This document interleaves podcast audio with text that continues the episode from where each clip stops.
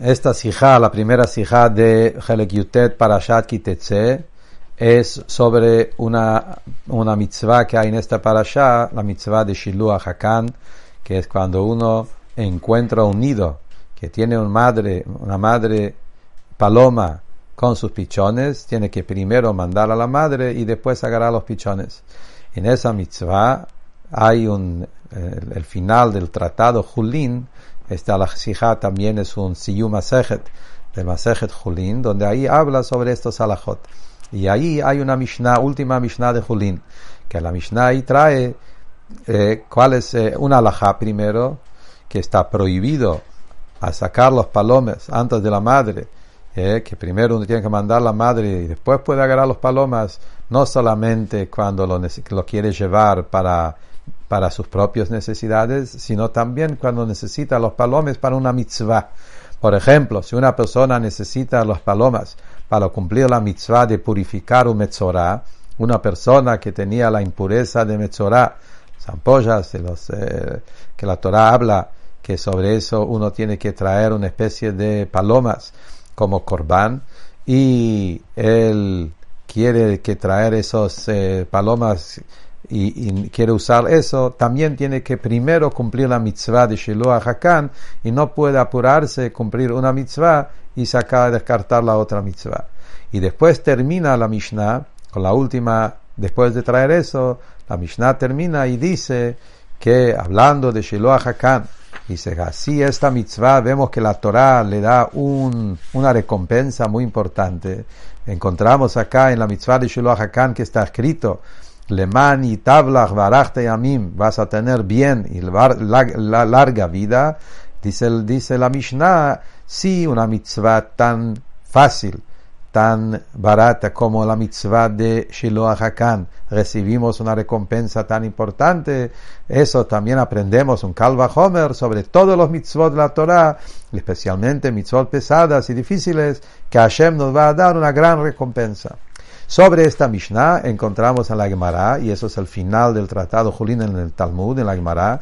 La Gemara trae una braita de. Rav Yaakov dice que no hay ninguna mitzvah en la Torah que no tiene una recompensa grande, pero no en este mundo, en el mundo por venir, en la resurrección de los muertos.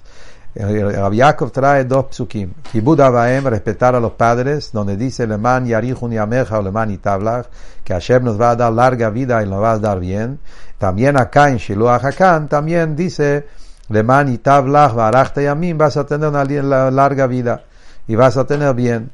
Dice Rabbi Yaakov, imagínate y dice, si una persona, un hijo, el padre le dice, subí sobre el techo y sacame los palomas, cumplir la mitzvah de Shiloh Hakan, y el chico subió y cayó del techo y murió, no se cumplió. Él cumplió dos mitzvot, respetar a sus padres y agarrar los pichones, y al final cayó y murió. ¿Dónde está el bien de este chico? Dice Rabbi Yaakov, el bien va a ser en el mundo por venir. Larga vida en Olama va va a tener todo el bien en el mundo que es lleno de bien, en el mundo que es puro largo, que va a ser el mundo por venir. Y la Gemara termina, de acá aprendemos que la recompensa de los mitzvot no es en este mundo, es en el mundo por venir. Eh, dice el Rebbe que aparentemente Rabbi discute con la Mishnah, porque la Mishnah no dijo eso. La Mishnah dijo recompensa, eh, la Mishnah no dijo que es el mundo por venir. Dijo, Stam, que hay una recompensa larga vida que Rabbi Yaakov agrega, la Gemara pregunta de dónde sabía Rabbi Yaakov que es así. La Gemara dice porque Rabbi Yaakov vio. La historia eso no fue un, un eh, Rabbi Yaakov no habló de una cosa teórica. Rabbi Yaakov vio que ocurrió esa cosa y de ahí aprendió que toda la recompensa está en el mundo por venir. Cuando miramos en Alajá, el Rambam, el Rambam no dice así. El Rambam es muy interesante. El Rambam también dice que toda la recompensa es en el mundo por venir. ¿Sí? igual como Rabbi Yaakov. Rambam en el Jote Shuvah, Rambam dice que la verdadera recompensa de la persona es en el mundo por venir, ¿eh? ahí es donde vamos a tener vida sin muerte, ahí es donde vamos a tener larga vida que la Torah se refiere en el mundo por venir, el Manitablach también, etc. ¿Eh? Después, ¿eh? entonces aparentemente el Rambam sostiene como Rabbi Yaakov. La pregunta es por qué el Rambam dice como Rab Yaakov y no como la Mishnah, que la Mishnah Stam se entiende que sí hay recompensa ahora también. Especialmente hay otra Mishnah, famosa Mishnah que lo decimos todos los días en los Brachot Matutinas, en Birkot Shachar. Ahí dice claramente que hay mitzvot que Hashem nos paga en la capital, en el mundo por venir, pero los frutos tenemos en este mundo. ¿Eh? Y trae toda una lista de mitzvot, kibudabaem, respeto a los padres, uno de los mitzvot, etc. Y Milut Hasadim. Y el Rambam, ¿cómo puede ser que Rambam está diciendo acá una alajá que no coincide con esa Mishnah cuando está Mishnah? Rabbi Yaakov es una sola persona. La Mishnah está, quiere decir que esto es todo. La alajá tendría que ser como está Mishnah, ¿Cómo puede ser que el Rambam acá no trae la alajá como la Mishnah y elige como Rabbi Yaakov? Otra cosa encontramos en el Rambam hablando de la recompensa es que el Rambam dice que a pesar que la recompensa verdadera va a ser en el mundo por venir, pero que encontramos en la Torah montones de versículos que hablan de cosas que Hashem nos da, nos se compromete en cosas materiales, paz, comida, eh, eh, éxito, eh, hijos, salud, Encontramos Parashat Bejukotai, Parashat Ekev y montones de psukim en la Torah que Hashem se compromete con muchas cosas. Entonces, ¿cómo decimos que la recompensa es el mundo por venir? Explica el Rambam, esto no es recompensa, es otra cosa. Esto es que Hashem se compromete que cuando un Yehudi cumple Torah y mitzvot, Hashem le va a facilitar a poder seguir cumpliendo Torah y mitzvot con más tranquilidad. Eso no tiene que ver con la recompensa. La recompensa verdadera va a ser recién en el mundo por venir. Pero cuando Hashem ve como un yudí cumple Torah y mitzvot, estudia Torah y se esfuerza a cumplir mitzvot, Hashem se compromete a facilitarlo, a darle comida, a darle dinero, darle lo que necesita, hacer que haya paz para que pueda seguir cumpliendo con más tranquilidad. Eso es otra cosa. Como Rebbe sigue explicando la Sijá en la continuación, que eso es una especie como un sirviente, un empleado, con su amo, con su patrón. La alajá dice que un patrón tiene que darle de comer a su empleado, tiene que asegurar que el empleado tenga lo que necesita para poder trabajar. Eso no es el pago por el trabajo. Eso es para poder trabajar, necesita tener lo que, para poder trabajar tranquilo. Lo mismo a Kadosh Baruchu, que Él nos eligió como sus sirvientes y Él nos dio Torah y Mitzvot, Él se compromete a darnos todo lo que necesita. Entonces esto es un tema. Pero el tema de recompensa, esto es recién en el mundo por venir. Y como Rebbe sigue explicando en la Sija, que en verdad el Rambam también sostiene que hay una diferencia entre mitzvot sheben adam lechavero y mitzvot sheben adam lamakom. Mitzvot que son sociales entre uno y su compañero y mitzvot que son celestiales entre uno y el creador. Y el Rambam sostiene que la Mishnah que dice, Eilu Dvarim, Sheilu Adam Ochel Perotem los mitzvot que Hashem dice, que hay frutos en este mundo y la recompensa en el mundo por venir, son mitzvot nada más Sheben Adam Javero.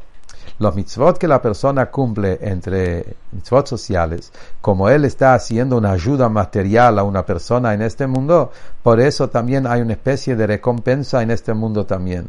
Por ejemplo, por eso, Kibud Abaem, Kibud Abaem tiene una parte que es divino, pero hay una parte también social. El hijo está haciendo bien a su padre. Y como el hijo está haciendo bien a su padre, haciendo caso a su padre, cumplir lo que el padre le pide, como el padre es una persona y vos estás haciendo bien a tu papá, Hashem te está dando un pago en este mundo también. Por eso Kibud Abaem está en la Mishnah, eh, Varim Shadam Perotem que hay frutos en este mundo también. Pero en cambio, Shiluach Hakan, la mitzvah de los palomas, no está en esta mitzvah, no está en esa Mishnah, porque eso no es una mitzvah social, es una mitzvah que uno la hace para Hashem. Toda la mitzvah, como dice la Mishnah de Berachot, que la mitzvah de Shiluach Hakan es una mitzvah que uno lo cumple porque es el orden de Akadosh Baruch Hu.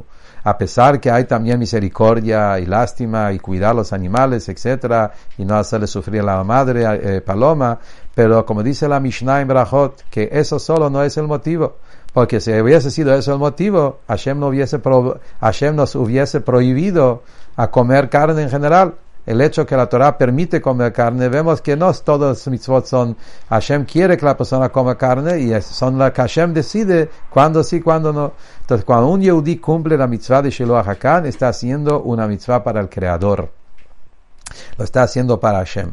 Y por eso la recompensa es en el mundo por venir. Según eso se entiende que el Rambam acá en el Hot que dice que la recompensa de los mitzvot no es ahora, es en el mundo por venir, el Rambam trae solamente el pasuk de Shiloh Hakan. El Rambam no trae el pasuk de respetar a los padres, justamente porque el Rambam sostiene no como Rabiakov. Rabiakov sostiene que en todos los mitzvot no hay recompensa en este mundo. Tanto Kibud como, como también eh, Shiloh Hakan, como Rabiakov vio la historia que vio y él aprendió de eso por todos los mitzvot. El Rambam sostiene como la Mishnah de Peyah y la Mishnah también acá en Julín, la está Mishnah, que se, solamente mitzvot ben Adam la makom, la recompensa en el mundo por venir. Mitzvot ben Adam la javeró, la recompensa verdadera es en el mundo por venir, pero también parte de la recompensa es en este mundo que Hashem nos paga con todo el bien para poder, eh, que, que por, por cuanto que hay acá una ayuda social, una, una mitzvah ayudando a otra persona. Y con él y, eh, hay muchos más detalles en esa sijá para explicar el final del tratado Julín, la Mishnah con la Gemara. Y Rebe termina explicando que el tratado Julín está en el, en el libro Kodashim, en Kodashim en Mishnayot, para que el Yehudi también lo Julín, las cosas materiales, carne permitida, él también lo transforma en santidad, porque el Yehudi come la carne, no lo come por comer, lo come para elevar, por eso está permitido la shchita, porque comer la carne, y lo uno yehudí lo come, se eleva del animal al ser parlante, y del parlante a lo divino, porque un yehudí come, lo come el Shem Shamaim, lo eleva para arriba, y por eso termina el Masejet hablando sobre la llegada de Mashiach y la resurrección de los muertos, donde ahí nuestro cuerpo, nuestro material, va a llegar a su máximo, que todo el mundo se va a convertir en una morada para Hashem, en la llegada de Mashiach Tzidkeinu, Teike Fumiad Mamash, y que tengamos todos una actividad de Tová, Shana Tová Metuká, con todas las bendiciones materiales en este mundo mamash.